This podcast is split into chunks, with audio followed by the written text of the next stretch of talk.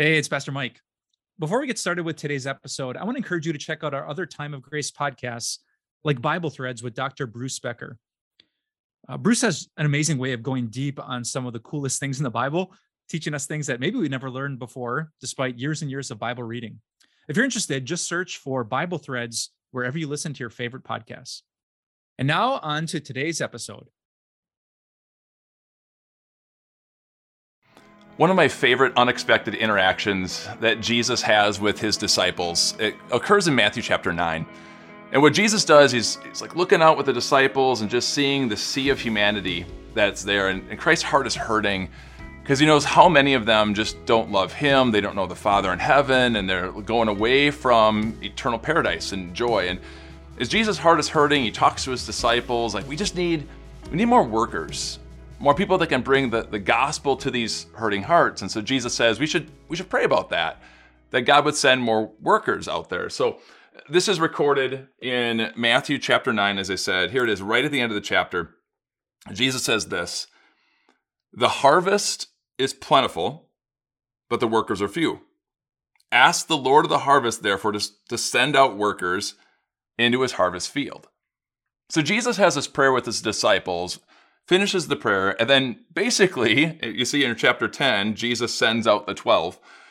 Jesus finishes the prayer and he's like, Well, hey, would you look at that? God answered our prayer. You, you disciples, you are the answer to, of this prayer. You are going to be the ones going out there to help the world.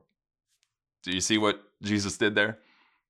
In the previous video in this series, and we're studying Judges chapter 3 in the Bible. In the previous video, I talked to you about someone that you know, someone that you love that's that's struggling in life. And I encouraged you to be the one to interrupt, to go to help them.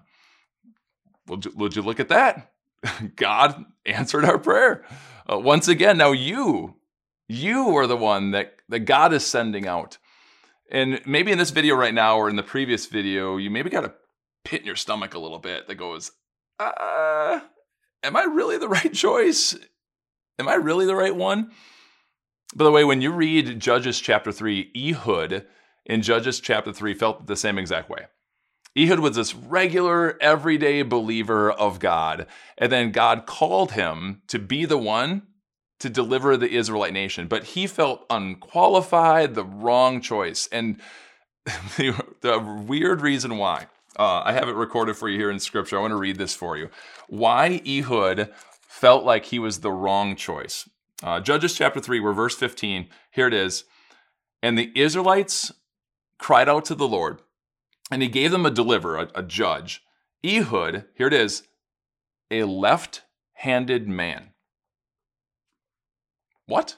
Like, why did God choose to record that? And why would that actually make Ehud this unpopular, uh, the, the seemingly wrong choice?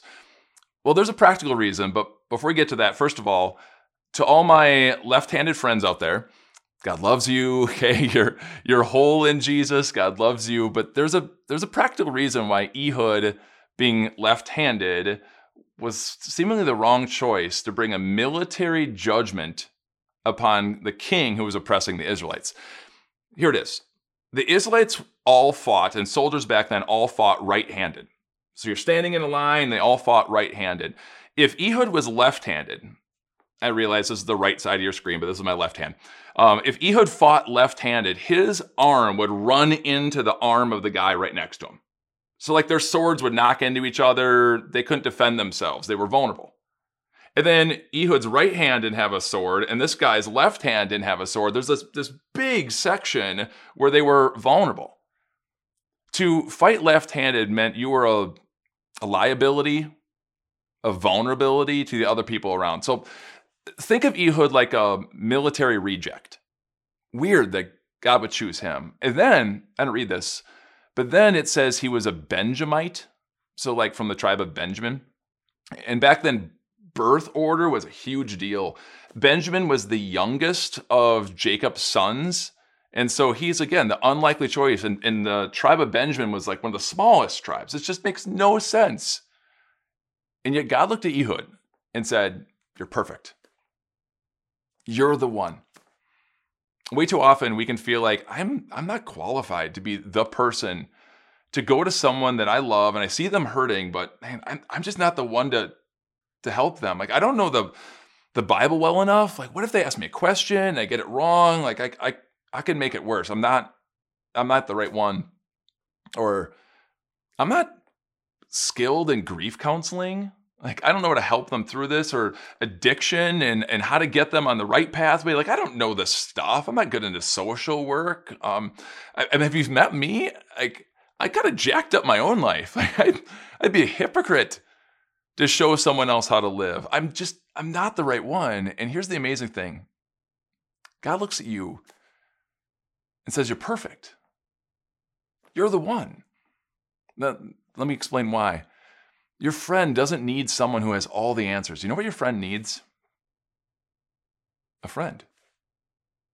A friend who's going to be obvious, a friend that's going to be intentional, a friend who's going to go in when everyone else has gone out. And that's the type of person that God sees in you to be to that one that you love. By the way, when you read the whole Bible, God has a he has a history of using the unexpected.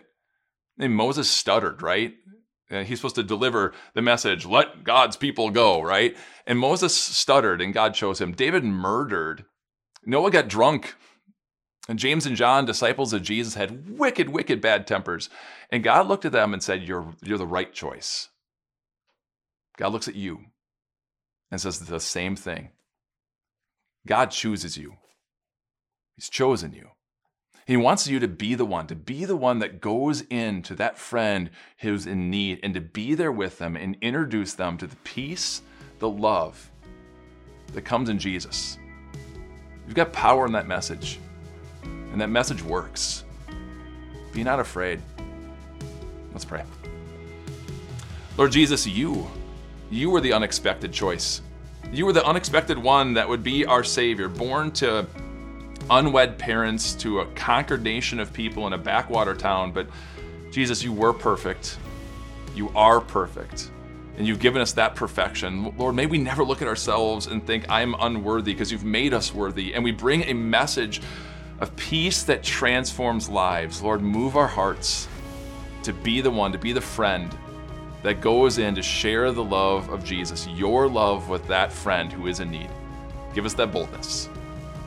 Amen.